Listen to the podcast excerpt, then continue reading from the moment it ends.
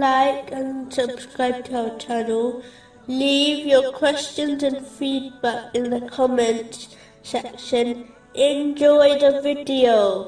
Continuing from the last podcast, which was discussing chapter seven, verse one hundred sixty-four. Why do you advise or warn a people whom Allah is about to destroy or to punish with a severe punishment?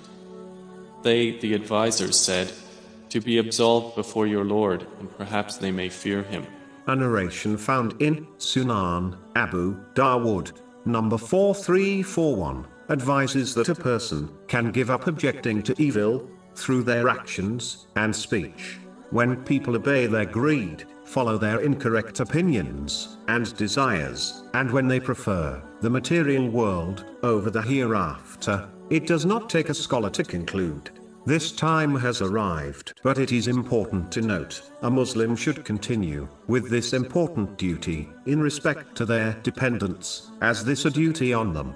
According to a narration found in Sunan Abu Dawood, number two nine two eight, and those they feel safe from being harmed from, as this is a superior attitude, when one behaves in this manner, they will be provided with divine support. This will aid them in overcoming all difficulties they may face, so that they gain much reward. It ultimately leads to peace of mind and body in this world, which is in reality what all people, irrespective of their faith, seek, and eternal bliss in the next world. Chapter twenty-nine, verse sixty-nine. And those who strive for us, we will surely guide them to our ways. Moving on to chapter seven, verse one hundred sixty-five. We saved those who had forbidden evil and seized those who had wronged with a wretched punishment, because they were defiantly disobeying.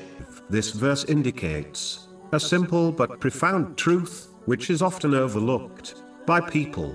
A Muslim who sincerely obeys Allah, the Exalted, by fulfilling His commands, refraining from His prohibitions, and being patient with destiny, according to the traditions of the Holy Prophet Muhammad, peace and blessings be upon him, which includes treating the creation in a way they wish to be treated by others, can never be equal in behavior and actions to a person who disobeys Allah, the Exalted. Just like they are completely different in this world, they will similarly be treated very differently in the hereafter, namely, safety and bliss for the obedient Muslim, and a severe punishment for the disobedient person.